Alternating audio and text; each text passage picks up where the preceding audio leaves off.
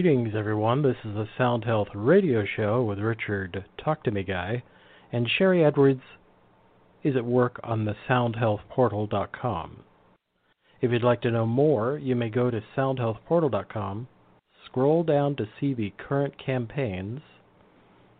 Campaigns are those free opportunities you have to have a vocal print done, and some of the current campaigns have been Corona Conflict, fibromyalgia, PTSD, biodiet.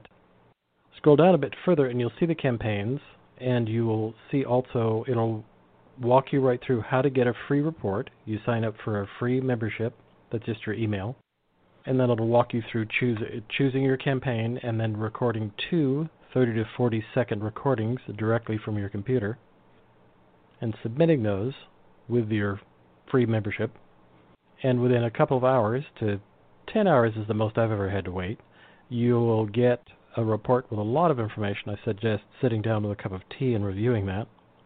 And then if you have a healthcare practitioner that you work with that you think would be open to that kind of information, you could take it to them and sit down and talk with them about this is too high, this is too low, what's that mean? Could we talk about this? SoundHealthPortal.com, an amazing resource. You can also go to SoundHealthOptions.com click on Classes and then scroll down to Portal Presentations, and you'll see videos available of recent demos Sharry has done on air with a, a live workup. And the great thing about seeing uh, the video is that you'll get an idea of the vast capabilities of Sound Health Portal and the kinds and ways that you'll find information. There's a lot of really great visuals on the Sound Health portal that make things obvious that you want to look into now. An amazing resource. I cannot advocate for the Sound Health portal enough.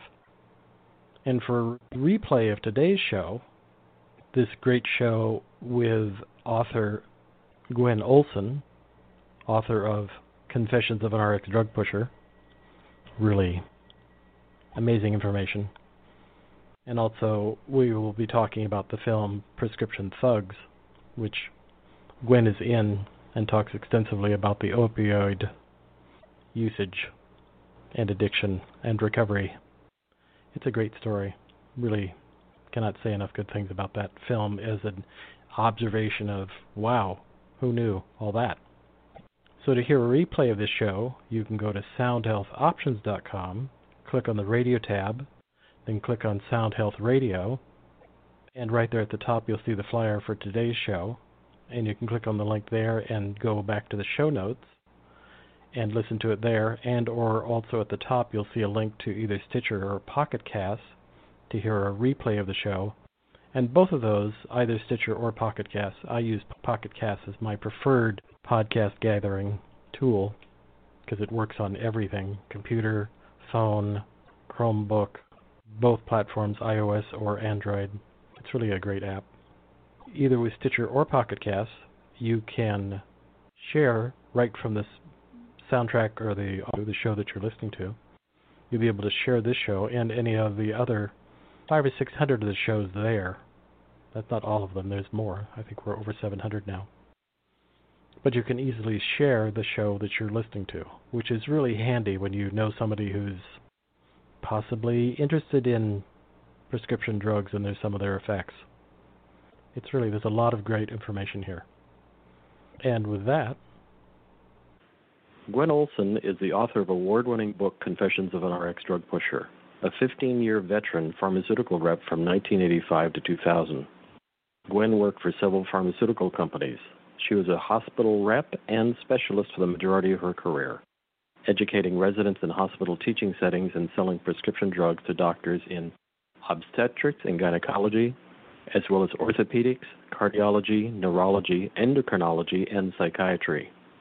Gwen has a unique industry insider's perspective of the current U.S. healthcare dilemma and utilizes both her experience and the insight she received during extensive sales training with pharma to eliminate marketing trends, illustrate how current greed and conflicts of interest make the system itself the biggest health risk to American consumers.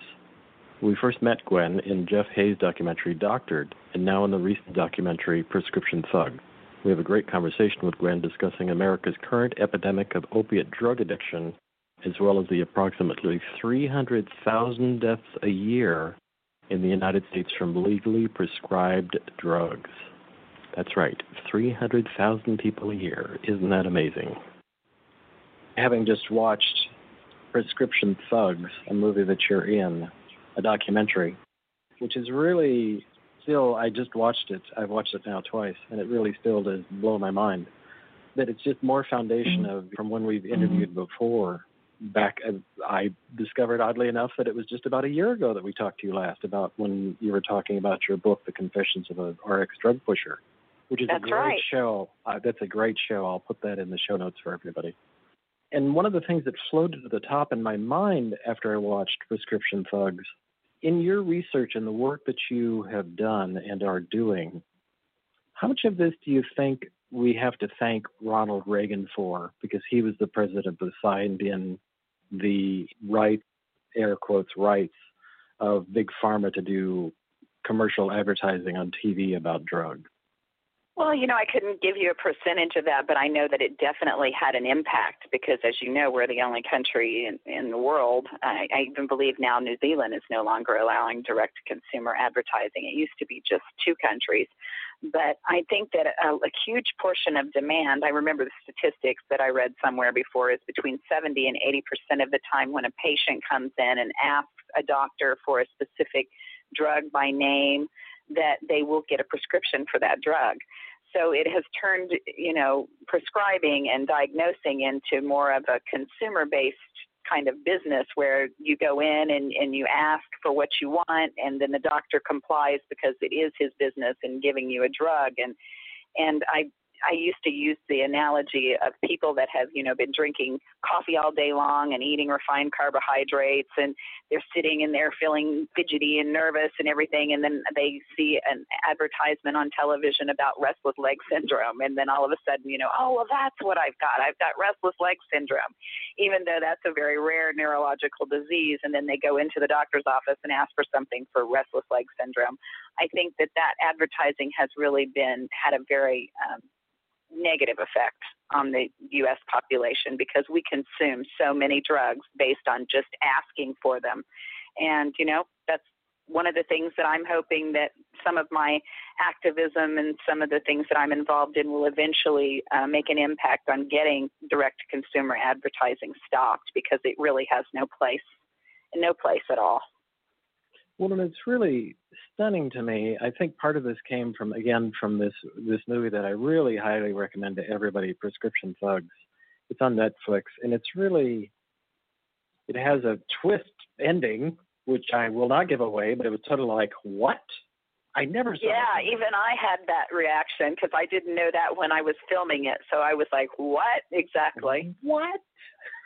and it's and really it still rattles me. I just watched it again last night. I thought, what? How is that possible? How did we not know? But I mean, right.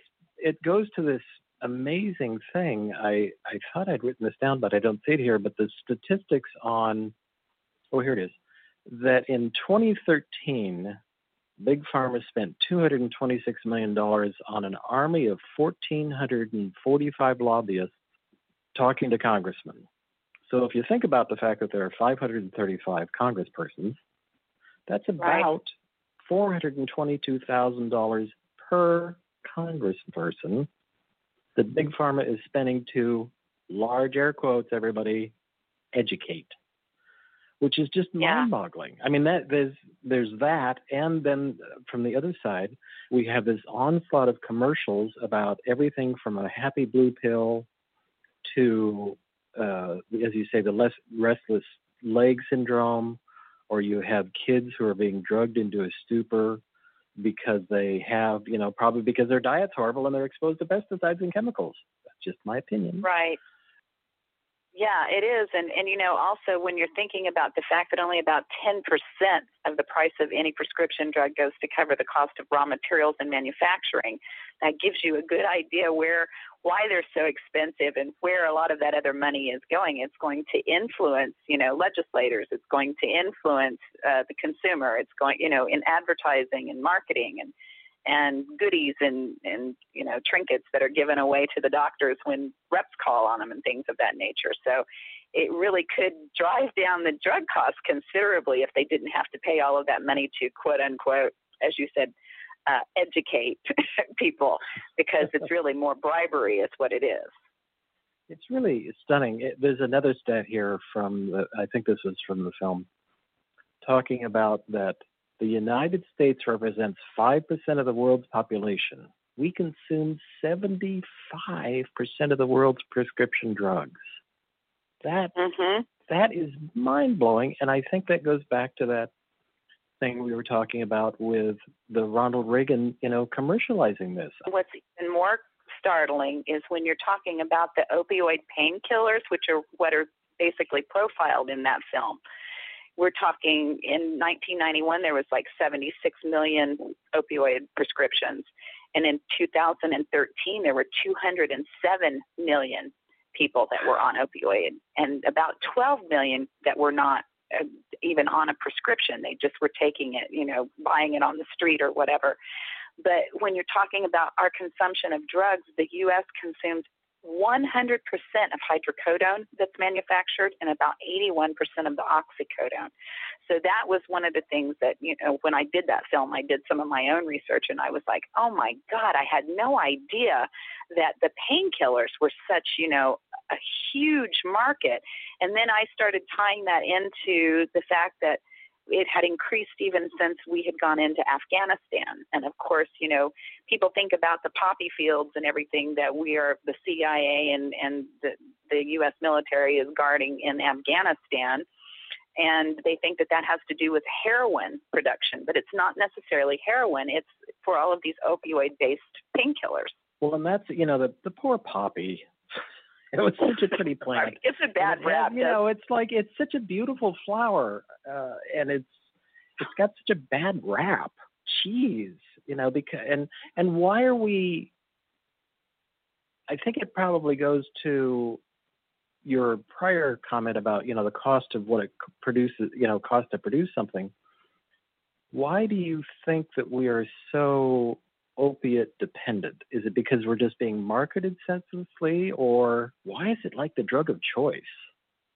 Absolutely. I think it has a huge thing to do with marketing because if you ever go into an emergency room for anything, I don't care if it's a scraped knee or, you know, whatever that you end up into an emergency room. I remember my husband a couple of years ago got a splinter. He was putting up a fence and he got a splinter that went through his finger. And the first thing they did was give him a hydrocodone prescription. He's like, I don't want that. I don't need a hydrocodone. I mean, Vicodin prescription for that, you know? But that's, it's just the way that they market the drugs and if you get a person addicted to a drug, then you have a, a repeat customer, a refilled prescription. And so I don't, you know, take that lightly. It's the same thing with psychiatric drugs, and I won't get off on that tangent yet, but but just saying that if you have something that's addicting in nature, then it's going to make more money long run. So they they find every opportunity to give patients things that are addicting or habit forming. And if I can jump back slightly, um, when you were a pharmaceutical rep, were you were you educated to educate doctors that this could be addicting? And and in the long term research really shows that long term use of it isn't very effective.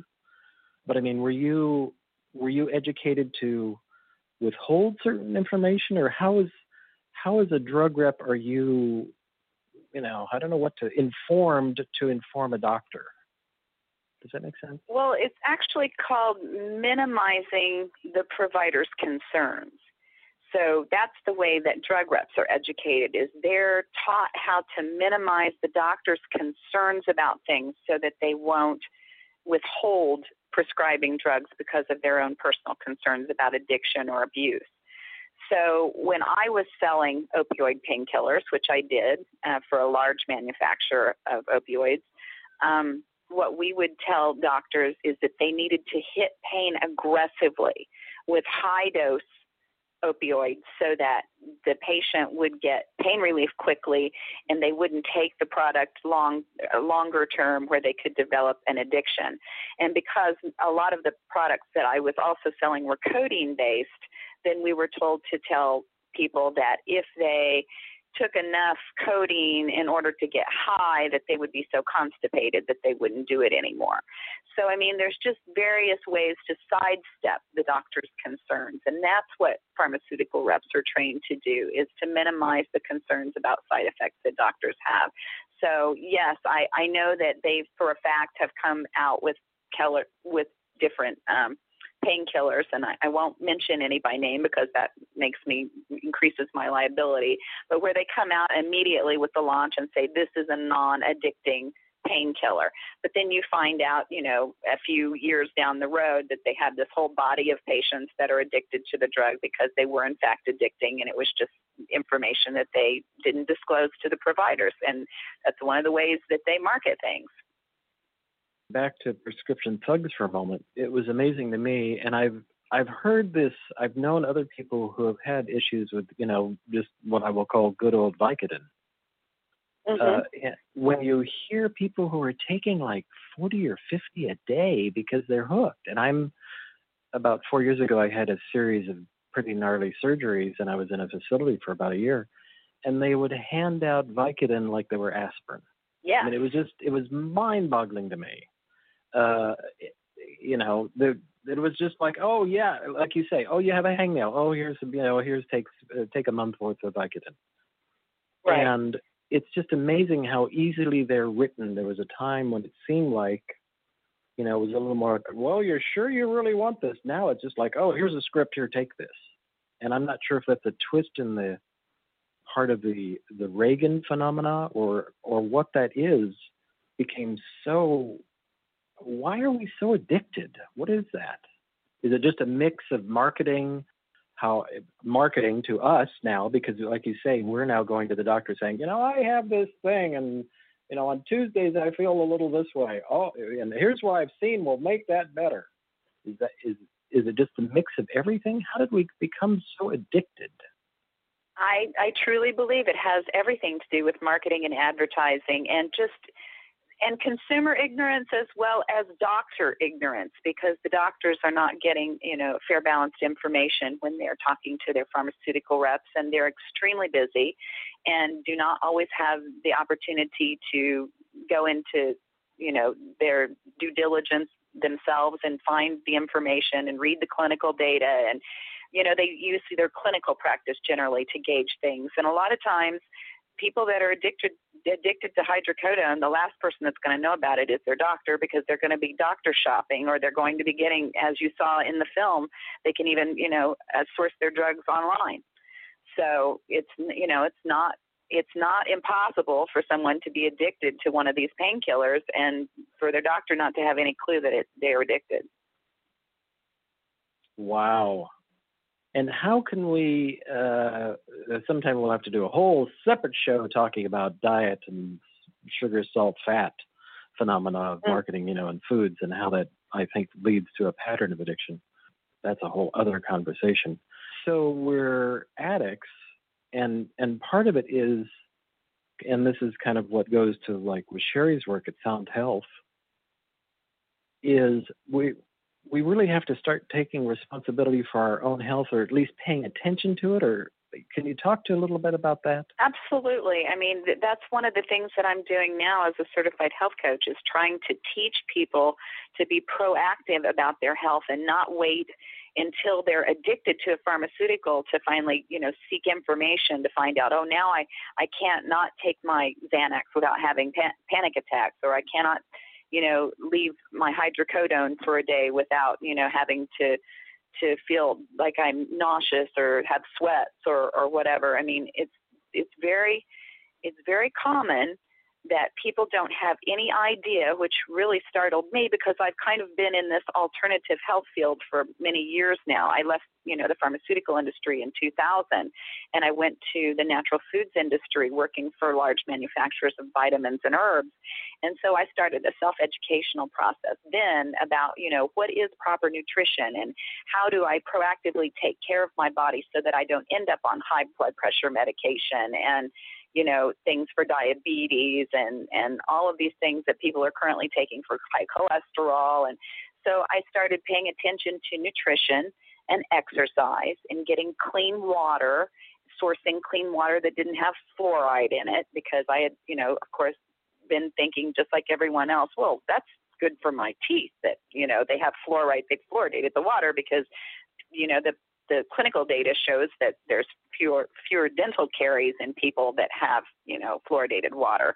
Well, what you don't go down and read in the fine print of that clinical data is the people that in those areas also had fewer teeth. So that makes sense that if you have fewer teeth because your teeth are crumbling and falling out of your head, that you're not going to have as many dental caries. So it's just the basic things that a lot of people aren't aware of of how to source clean foods, you know, how to to be paying attention to not having GMOs, genetically modified organisms in your foods and to, you know, try to eat organic as much as possible so you're not exposed to all the pesticides and the horrific, you know, things that are put in the factory farms these days. And you know it's really important to also move your body because your body is an engine and it has to be moved. And and i used to use the analogy when i would talk to people just imagine if you were a computer keyboard and every day that someone poured a coca cola over you you know how long do you think that computer keyboard is going to work with under those circumstances? Well it's the same thing with your body. You can't continue to pour toxins into your body and to eat only processed foods that are denatured and do not have the proper nutrition before the body breaks down, just like an engine that's not, you know, cared for properly is going to break down. And so it's really important to exercise as well, even if it's just walking and and being out in nature and and you know taking care of yourself in a way that would have been natural for people in the past, you know, maybe a hundred years ago, but now it seems like a big ordeal now to even walk around the block, you know go outside and breathe fresh air. what exactly. a what a shocking idea. Oh yeah, and ground yourself into the electromagnetic field of the planet. I mean, you know, we, we didn't used to wear shoes. I always think of things logically when I think, okay, it, the higher, you know, source that created us is I call that God. didn't, you know, didn't put shoes on us when we were born. So there must be a reason that we could go out and take our shoes off and, and put our feet in the grass or put our hands in the soil or be next to nature in some way. There has to be some kind of benefit to that because even if you think about the symbiotic relationship between plants and humans, we breathe out something that is a wonderful source for them of, of nourishment and they produce oxygen for us, which is also a wonderful source of nourishment. So there's a symbiotic relationship between us and nature, and we've almost been completely denatured by you know working in these these office buildings and cubicles with artificial lighting and you, people just don't go out and enjoy you know the outdoors anymore. And that's one of the reasons i moved to costa rica. I loved the biodiversity of the plant life and and the wildlife and all of that here and and the clean water and the clean air and and it's just it's much more rewarding to be in an environment like this and i feel much more at peace and much healthier I always breathe better when you say Costa Rica. yeah, it's always amazing. Um, so I have a kind of a sideways question for you. Okay. As a health coach, if I came to you and, and said, okay, I'm taking Lipitor, I'm picking on that. Well, let's say a statin drug. Let me take away the brand and say statin drug. I'm taking okay. a statin drug. What can I do is there is there hope for me? What can I do instead of, or is an adjunct to help benefit my system and possibly taper off of statins? What can I do? Is there something I can do? Well, the first thing that I would tell you was that I did sell statin drugs when I was a pharmaceutical rep. So I had an education from pharma about this, as well as having done my own due diligence since leaving pharma about uh, the cholesterol lowering drugs. And the things that pharma taught me about cholesterol lowering drugs actually didn't start to come to light that there was negative things about them until Lipitor was launched. And I you said Lipitor, so I'm just going to mention that because that was not the drug that I sold. And everyone was very concerned in the sales force when Lipitor was launched because Lipitor was stronger than the drug that we were selling lowering cholesterol up to 47%. So, what what the sales um, force thought was, you know, oh my God, now we've got this drug that we have to sell, and they call them dog drugs when they think that someone else has come out with a better product. So now we have this dog statin that we have to sell, and you know, it's it doesn't lower cholesterol as effectively as the the drug that just came out. And since it's new and it's got all the advertising and marketing behind it, and you know, all the hoopla, that we're going to lose market share. Well, it was at that point, and I had been selling the drug that the statin that I was selling for three years at that time.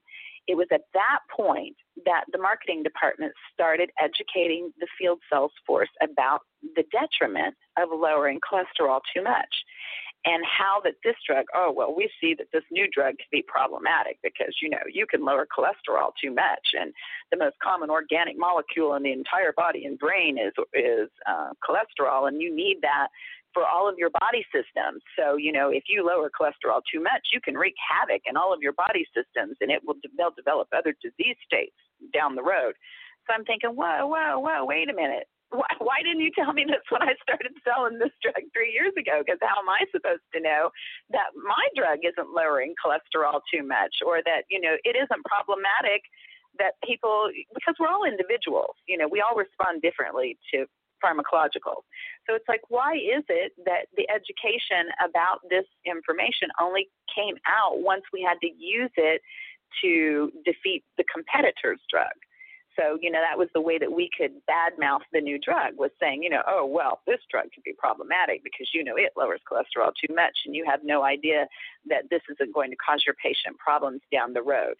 Well, so now when I talk to people about cholesterol lowering drugs, first it depends on how old they are and, you know, whether they have a history of cardiovascular disease or a familial history of hypocholesterolemia or it really is largely dependent on the individual's health profile on whether or not they even need to lower cholesterol. Because as we age we actually need more cholesterol and to protect our brains and you know our bodies from different disease states. So um, I would say to anybody that came to me and asked me that question that they had a lot of self uh, education to do and give them good resources in order to because I don't like to tell people things. I can educate people, but I also encourage people by giving them resources to self educate. And one of the best areas that I can do that with uh, cholesterol lowering drugs is send people to spacedoc.com. And this was a gentleman who's a former NASA flight surgeon. And he's really debunking the benefits of cholesterol lowering drugs and talking about the dangers. And he has a whole slew of professionals and doctors behind him that, that really have um, jumped on the bandwagon to educate people about cholesterol lowering statins. So I recommend anybody that's on a statin drug to go and to check out spacedoc.com and it's space doc as in doctor. Okay, wow. That's, that's excellent. And I remember last time we talked about it a little bit, and it was like, oh, statins, ick. Yes. You see a lot about, you know, take this now, see your doctor, blah, blah, blah. Right. Do you remember Baycol that was recalled and taken off the market, the statin drug? Do, do Vaguely, you remember yes. Yes. Baycol? Yep. Well, yeah. if you remember, it was muscular problems, and if you talk to people that have been on oh, statins yes. for a long period of time, a lot of people have muscle problems. Well, I I just talk to my clients about that and say, okay, so what is your heart exactly? Well, my heart's a muscle. Okay. And what are your kidneys? You know, you have to think about that if there's muscle problems, the, one of the things that people that take statin drugs, they may not die of a heart attack, which, by the way, over 60% of the people who have myocardial infarctions to begin with don't have high cholesterol. That's one of the details that they omit when they're marketing statin drugs, but that is something that they taught me as a pharma rep. So if over 60% of the people who have an MI don't even have high cholesterol, is high is cholesterol really one of the things that causes myocardial infarction, or is it like if you were to say, you know, um, 100% or 90% of smokers have yellow stains on their fingers? You know, do the yellow stains have anything to do with anything? I mean, you have to really think about those things. You know, it's like, okay, well, maybe the cholesterol being present or not being present has nothing to do with the myocardial infarction, but it certainly does have something to do with uh, congestive heart failure. So when people are on statins, they may not die of an MI, but they definitely are more prone to having uh, CHF.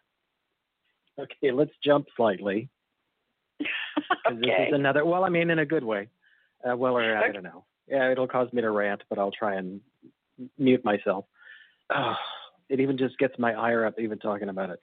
Talk to me about the overdrugging of our kids. You know, this amazing phenomena of, you know, Adderall, Ritalin, you know, derivatives. That was another part, actually, back to uh, the drug film, uh, thugs, pharmaceutical thugs, is talking about prescription. the chem- prescri- thank you, is the uh, stunning. I still have this visual in my mind. Chemical makeup of Adderall, Ritalin, meth. Mm-hmm. And I don't think people necessarily hear those three things together. So I'm going to say them again. Chemical makeup, structure of Adderall, Ritalin, and meth. And then we talk about, you know, how how does this happen?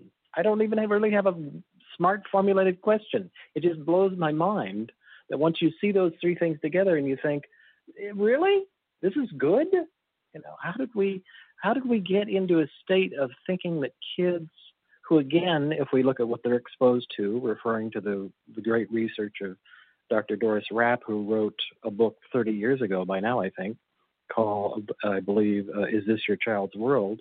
Talking about what are children exposed to, and is that possibly having an effect on how they manifest things we now refer to casually as ADD or ADHD?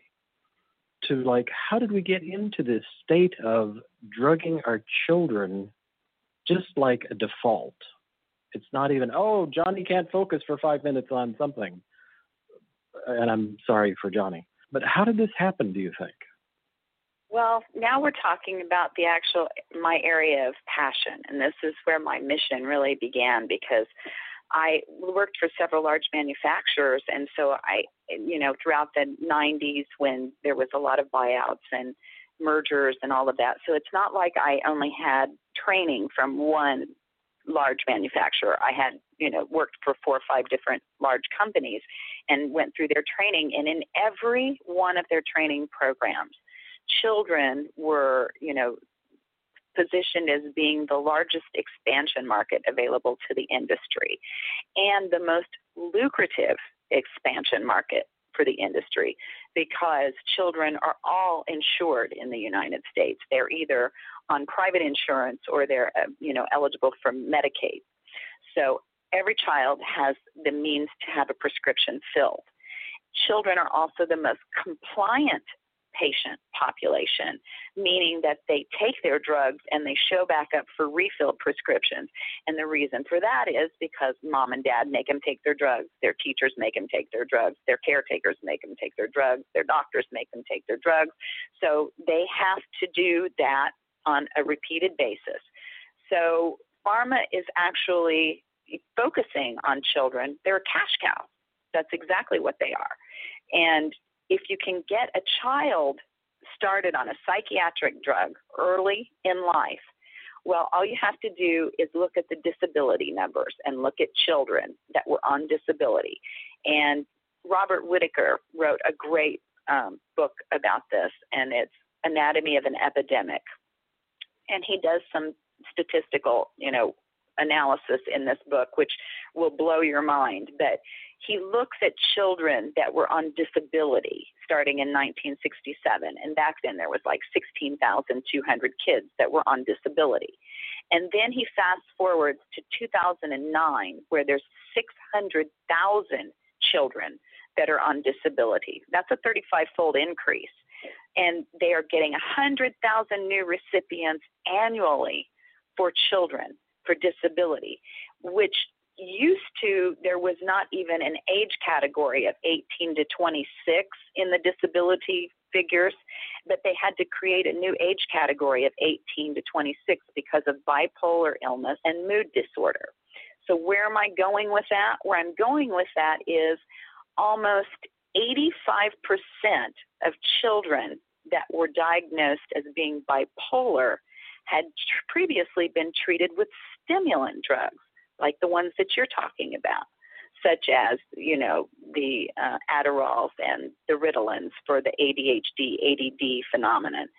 But now we have, out of our entire population, 2% of all children diagnosed as bipolar. So what is what happens is these psychiatric drugs not only create a dependency and addiction problem, but they start creating other comorbid states of psychiatric disorders. So you may have a child that initially couldn't sit still. By the time that child's in high school, they're depressed, or by the time they're in college, they're schizophrenic, or they're, you know, uh, diagnosed as having some more serious type of mental illness. But they become a lifelong patient, and they became uh, become a part of the system. So it is criminal. It's absolutely immoral. And it's the thing that made me decide that I didn't care if I lost my my um I didn't care if I lost my benefits. I didn't care if I lost my job, my company car, and and all of you know my retirement and all of that. I didn't care that speaking out became something that I had a moral obligation to do because I knew that our kids were being targeted. And then, of course, as you know from my book, I had a niece who committed suicide trying to withdraw from psychiatric drugs. And I just decided I would make it my mission in life that I would not, you know, shut up until they stopped targeting our children and our elderly because they were cash cows that they could could expand their markets in. And that's that's the phenomenon that we're dealing with is that you know our children are basically i mean they've been drugged four times the rate of the general population in the last decade because of, of their lucrative their their uh, market. And has anybody this is, is again is kind of a sideways question but has anybody even looked at studies of children and looked at their what these drugs do in terms of effect in their learning ability? I mean, in their actual ability to be cognitive and learn? Of course, have.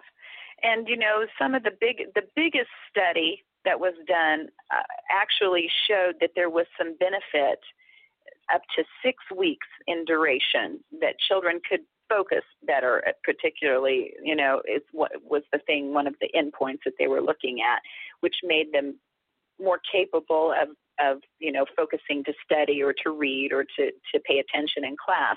But after six weeks and long term as you went the further down the road that the study continued children actually deteriorated in their ability to be able to maintain information or, or to learn or to sit still. And it's like they have, um, you know, they have a, an opposite effect over long term. Not only do they have an, a, a uh, more difficulty in getting children to be able to academically perform, but they also just develop all kinds, again, like I said, comorbid psychiatric states. They become depressed, they become anxious, they have other problems that that will develop over time.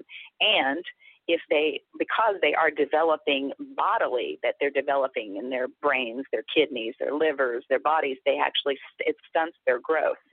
So that's the physical ramification as well. And once again, I would ask you as the health coach.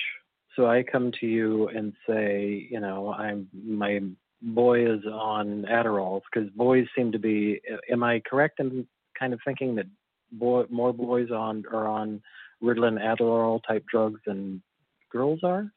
Absolutely, absolutely, okay. they are. Okay. So the boys are more drugged, and I want to. What can I? Is there something I can do to change that for my child? Uh, how can we? You know, is there something I can? What do you think I can do? Is there something I can do? Is there some way I can help my child taper off of this, or get away from it, or reduce, or you know, what can I do for my kid? Well, absolutely. The first thing I would say is to, for a child, first of all, why were they drugged?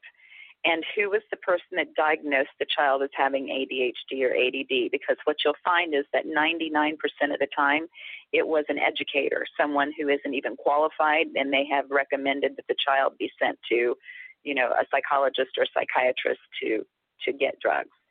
So that's the first thing. Find out whether, you know, the person that diagnosed them even had any kind of credibility to be making this diagnosis, diagnosis or are they just someone that um, has an overcrowded classroom and can't control the kids, and so this is an easy way to control the children.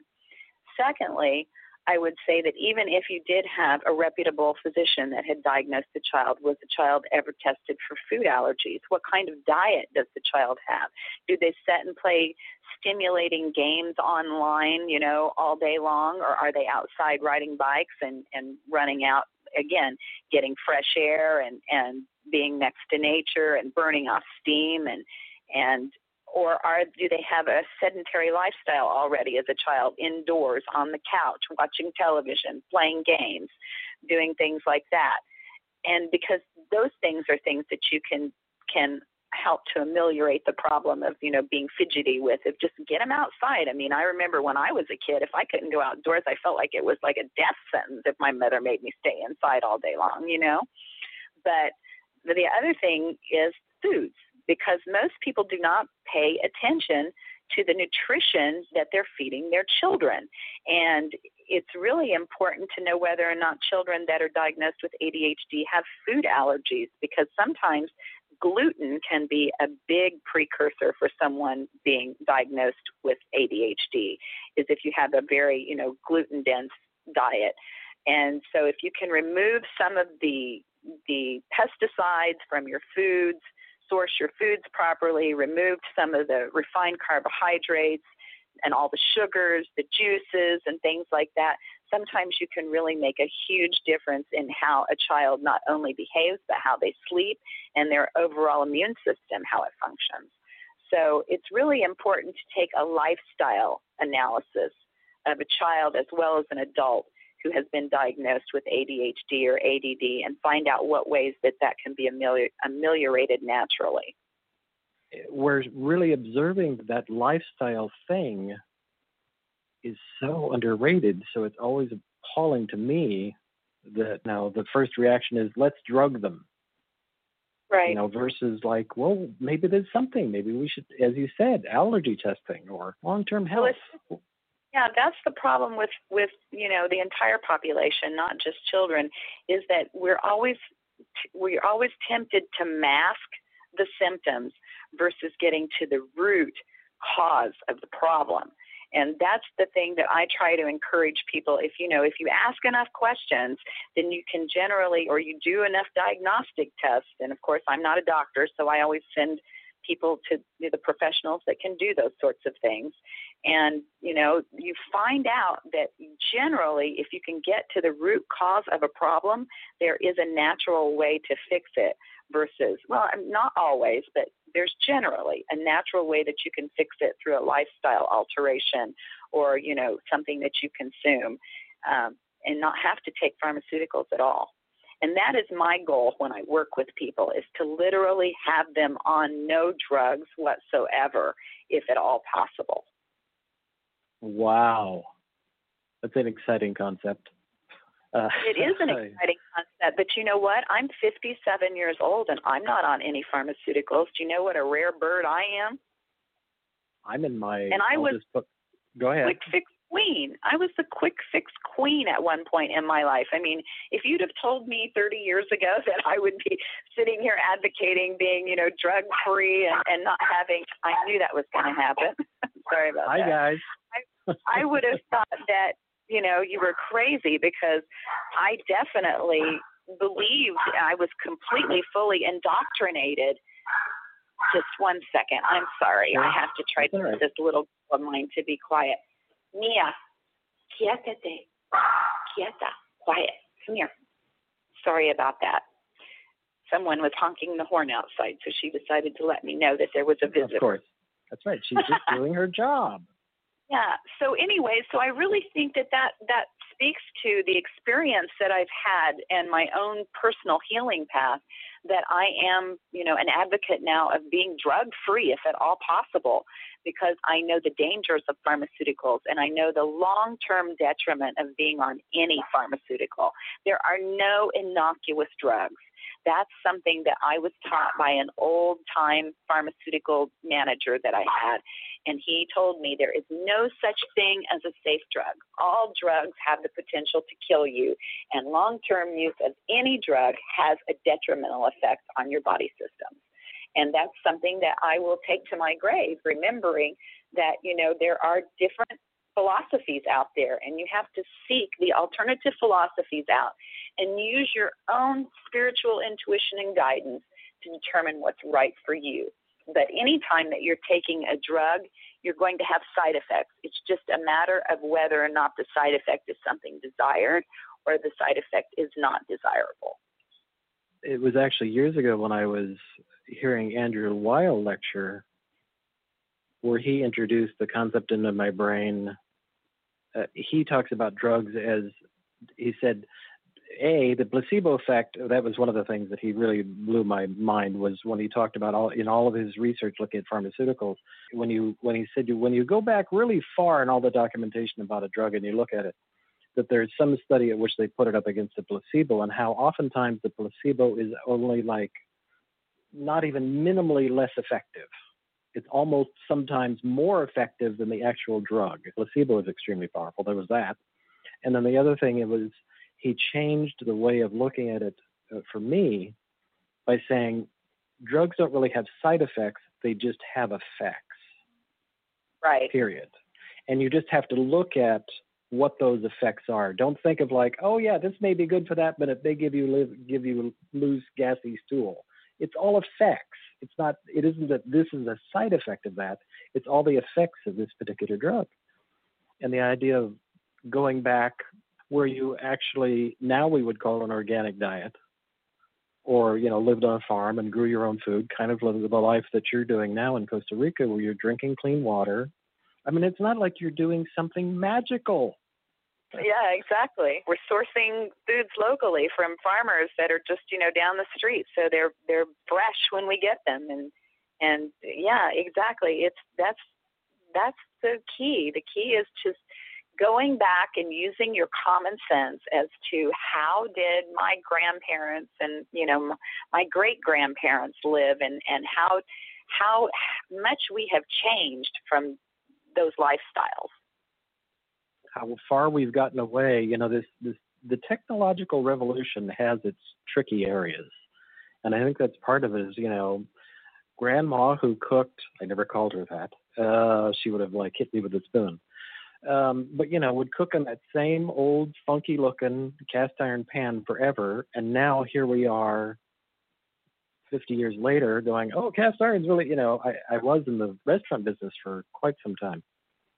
And I've seen right. And I remember my grandmother used to take make me take a big tablespoon of castor oil all the time. Oh or, yeah. You know, oh my oh, god. Oh my god! I don't want to do that. And of course yeah. now I know the benefit of essential fatty acids, and you know, exactly. so I'm just, yeah. It's amazing what our grandparents knew, and you know, the old quote unquote wives' tales of, of remedies and things that I currently use. I mean, apple cider vinegar used to be a go to for my grandmother for a lot of different things for arthritic pain, for, you know, um, stomach upset, for digestive issues. And of course, now, now they're really singing the praises again of apple cider vinegar, of course, organic apple cider vinegar. But um, I think they really knew a lot of things that that a lot had a lot of wisdom that we have overlooked. And I've gone back. In fact, I'll, I'll just share this with you. My grandfather was a wild crafter in the Appalachian Mountains. Wow. And he he used to hunt ginseng and used to, you know, go out in the woods and he would take me into the woods when I was a child and he would show me, well, this here's yellow root. Of course, and I found out later you know what yellow root actually was. And you know it's a natural antibiotic and and you can take it for all kinds of things that you know to to clean up infection and and that sort of thing. And so he was constantly teaching me about different plants and different roots and different things that would heal. And I was so bored and I was so, I mean, when I was in pharma, I wouldn't even tell anybody that my grandfather was a wildcrafter. And now I lament the fact that I wasn't paying more attention and that I didn't, you know, take full advantage of that opportunity because of the wisdom that he could have imparted to me, you know? And I bet yellow root had to be uh, golden seal. Absolutely. Absolutely, that's it what it is. to be golden seal, of course. I didn't know that until I started working for an urban vitamin company, and then I was like, "Oh, that's what yellow root is. It's golden seal." Wow, what a cool thing to have a grandfather. My grandfather wasn't that cool. I like your grandfather's world of yeah, hunting ginseng, and you know, I love the term hunting ginseng. That always makes me chuckle when I think of like, oh, we're out hunting the wily ginseng. Just that idea of going out into the jungle, or in your case, your father's into the woods to find these herbs that have benefit to us. We harvest them, we eat them like eating dandelion root or eating dandelion greens. What a great Right. tonic! What a great, you know, just all these things that we could still be doing today and can again. I guess that's, that's what I'm really trying to move toward. We can again, you know, eat Right. whole food. To make sure they're not full of uh, glyph- glyphosate when we're picking. no, you said glyphosate. Oh no, yeah. I- I believe it was on your uh, Facebook page. Uh, and remind me if you'll say if can you tell us your Facebook page right now, and then I'll say this. Yes, just Gwen Olsen.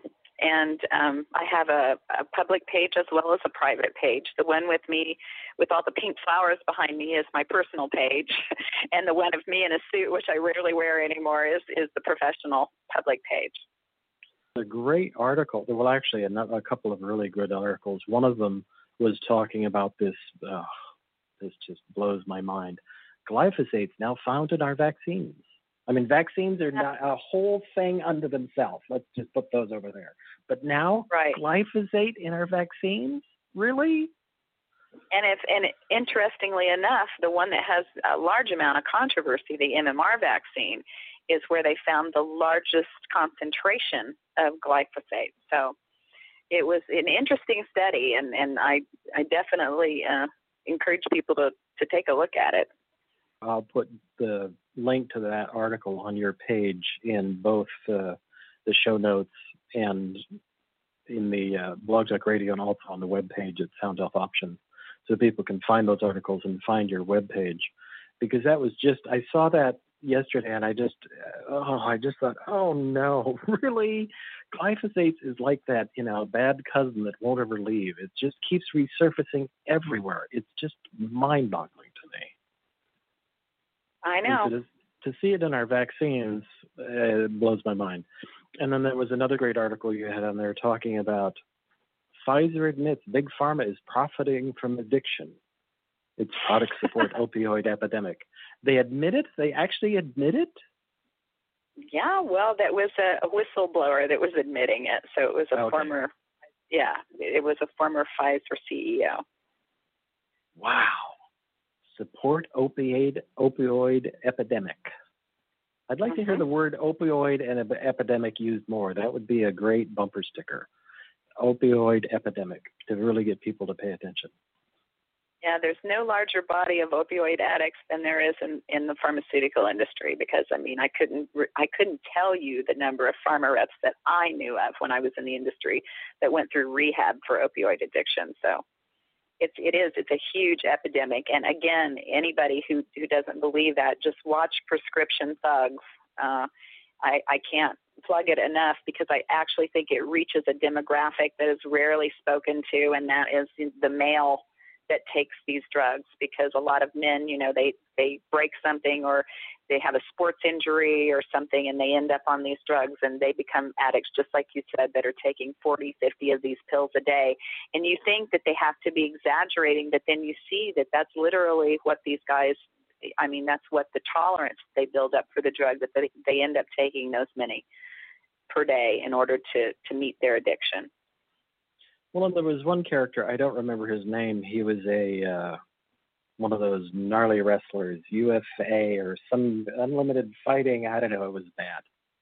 really amazing. Mm-hmm. And he and he talked about at one point, he talked about what his wife would lay out for him in the morning, mm-hmm. and it was just an amazing. It blew my mind of how would you take what he took and even function, but that shows that that shows or demonstrates the you know what happens when you take it for a period of time and then your body begins to adapt and you require more and more and more but even so, I mean, what he was taking in the morning, I can't. I would have to like lay down or go to the ER if I took just one dose of what he took in the morning. It blew exactly. my mind. Exactly. And did you, know, you also notice he was on two impotence drugs, Viagra and Cialis, in addition yes, and he to took all them all together. He just like I took know, them. he, I'm taking my Vicodin, my oxycodone, and my Cialis and my Viagra every morning, and I'm like, oh my God, I'd have a heart attack and what? I, it's Absolutely. amazing. So, is, and you know, that's why the number one cause of accidental death also in the U.S. is drug overdose.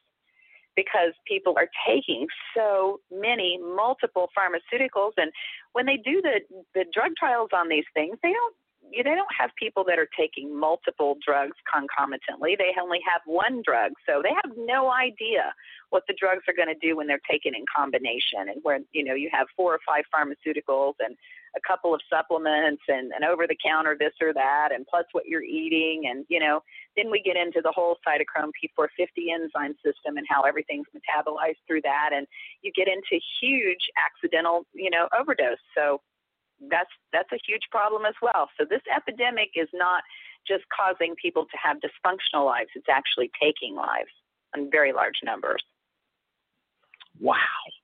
I'm stunned to see that we're, our hour is careening up quickly. I want you to tell people a how they can support you in the work that you're doing because I really you're such a great rabble rouser. I mean, you're that you're that slightly spooky, but in such a good way. That mix of somebody who was in the world, who was, you know, really in the world doing it and being very successful, representing representing the pharmaceutical industry. And then you snapped again in a good way and went, What? And now you here are today wanting to really coach people and help them as a personal, you know, health coach or as a health coach, helping people figure it out or get their way out of it or at least just you know poke their head up out of the ground and go wow i could do something different? I mean that's that's so powerful. So how can people support you? How do we find you? How do we work with you? All of that you know in december of this year it will be 12 years since my niece committed suicide and that was the impetus for me uh, to write my book confessions of an rx drug pusher and i self-published because i didn't want to be censored um, by anyone. And I still to this day I have I have financed and done all of my own work and I have not sold products and I have not um, had advertising on my web page or any of that because I didn't want any conflicts of interest and I didn't want anyone to feel like that I was advising them to get off drugs because I had something else that I wanted to sell them. Well, that has ended up shooting me in the foot long term because, of course, I, I haven't been able to um, have my because of the non-disclosure and confidentiality agreements that I've broken, I haven't gotten my my uh, retirement funds from pharma, and then I've spent everything that I made in pharma, and then some trying to support this work because I have, you know, I've testified before Congress, I've testified before the FDA, I've been in all kinds of media and just all over the world and conferences speaking to people. So I would really appreciate if everyone would take a visit to my website, gwenolsen.com. And I have a donation page there. I'm currently running a fundraiser because I want to take my work to the next level. I am working as a certified health coach, and I'd love to work with people who aren't already, you know, train wrecks because of pharmaceuticals. I would love to be able to work with people that are trying to to stay away from having to do drugs and want to just be proactive and to take care of themselves naturally because I've done an extensive amount of research and training in order to, to have that knowledge base to assist people. And I also have a huge uh, body of practitioners and other uh, alternative health care providers that, you know, I can can refer people to for different mo- modalities that they might be interested in, like acupuncture and chiropractor and all of that sort of thing. But um, any support that I can get, whatever little bit that I can get financially, I want to start doing my own podcast. I want to to revamp my book and put that out. I want to revamp my website. I have a lot of things that I want to do to continue the work because it isn't getting any better. In 12 years, it has not gotten better. It's only gotten worse, and that really doesn't that doesn't um, discourage me, it inspires me. It inspires me to continue to keep going, even though it's tiring and sometimes it's very lonely out here to have the opinions that I have. But I do believe that there's a, a large number of people in the American population that are waking up. And I would love their support to help me to continue to do the work that I do and to to um, you know championed um, the work that, that I'm doing and helped me to spread the word of, of what's going on in our general population, but particularly how that they're targeting our children. Because it not only takes a village to raise a child, it takes a village to protect our children, and I need help. I cannot advocate enough for uh, people. Uh, I'll put again, this will be, I'll post this in both chats. The first show we did with Gwen was back in, uh, like I say, just it was on the 13th of September 2015, where we were talking mm-hmm. about confessions of an RX drug pusher. And that was a great show, and it really talks much more about the book, which is a great read. Great with, you know, a cranky undertone because of what you're talking about. I mean, again, that in a good way, but it's like, oh, no, it's all true. Uh, so that is really good, and I really suggest that people watch uh, the Prescription Thugs because as you said, that is a really great thing about this film, is it's talking from a market and to a market who I don't think gets talked to that much. These, exactly. These professional bodybuilding, they're not thugs. They're like gentle giants, but this is what they do for a living. They're gladiators of some kind, I would call them. And it's mm-hmm. just it's a really interesting story of they're doing this to be able to do what they do, but wow, and the twist ending. Boy, that is amazing.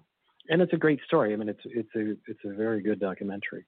I just can't say thank you enough. And absolutely, everybody go support Gwen's work because it is so. We need this information out there. People need the opportunity for change, and you're definitely one of those positive, not only a rabble rouser, but now you're a rabble rouser who can really help people and guide them with coaching. Well, here, what about let's you know look at this as a possibility, and you have all this spooky information in your head about drugs.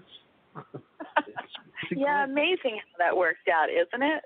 it is. Like you said, if if 20 years ago somebody had your future self had gone back and handed you an envelope and said, "In 20 years you'll be talking against everything that you're doing now," and you'd go, "What?" It's yeah. amazing. It's really amazing. So that was really great. Gwen. Thank you so much. Well, thank you for having me again, Richard. It's always a pleasure, and I'd love to do it again sometime. You bet. Thank you. Everybody have a great rest of the weekend. Bye bye.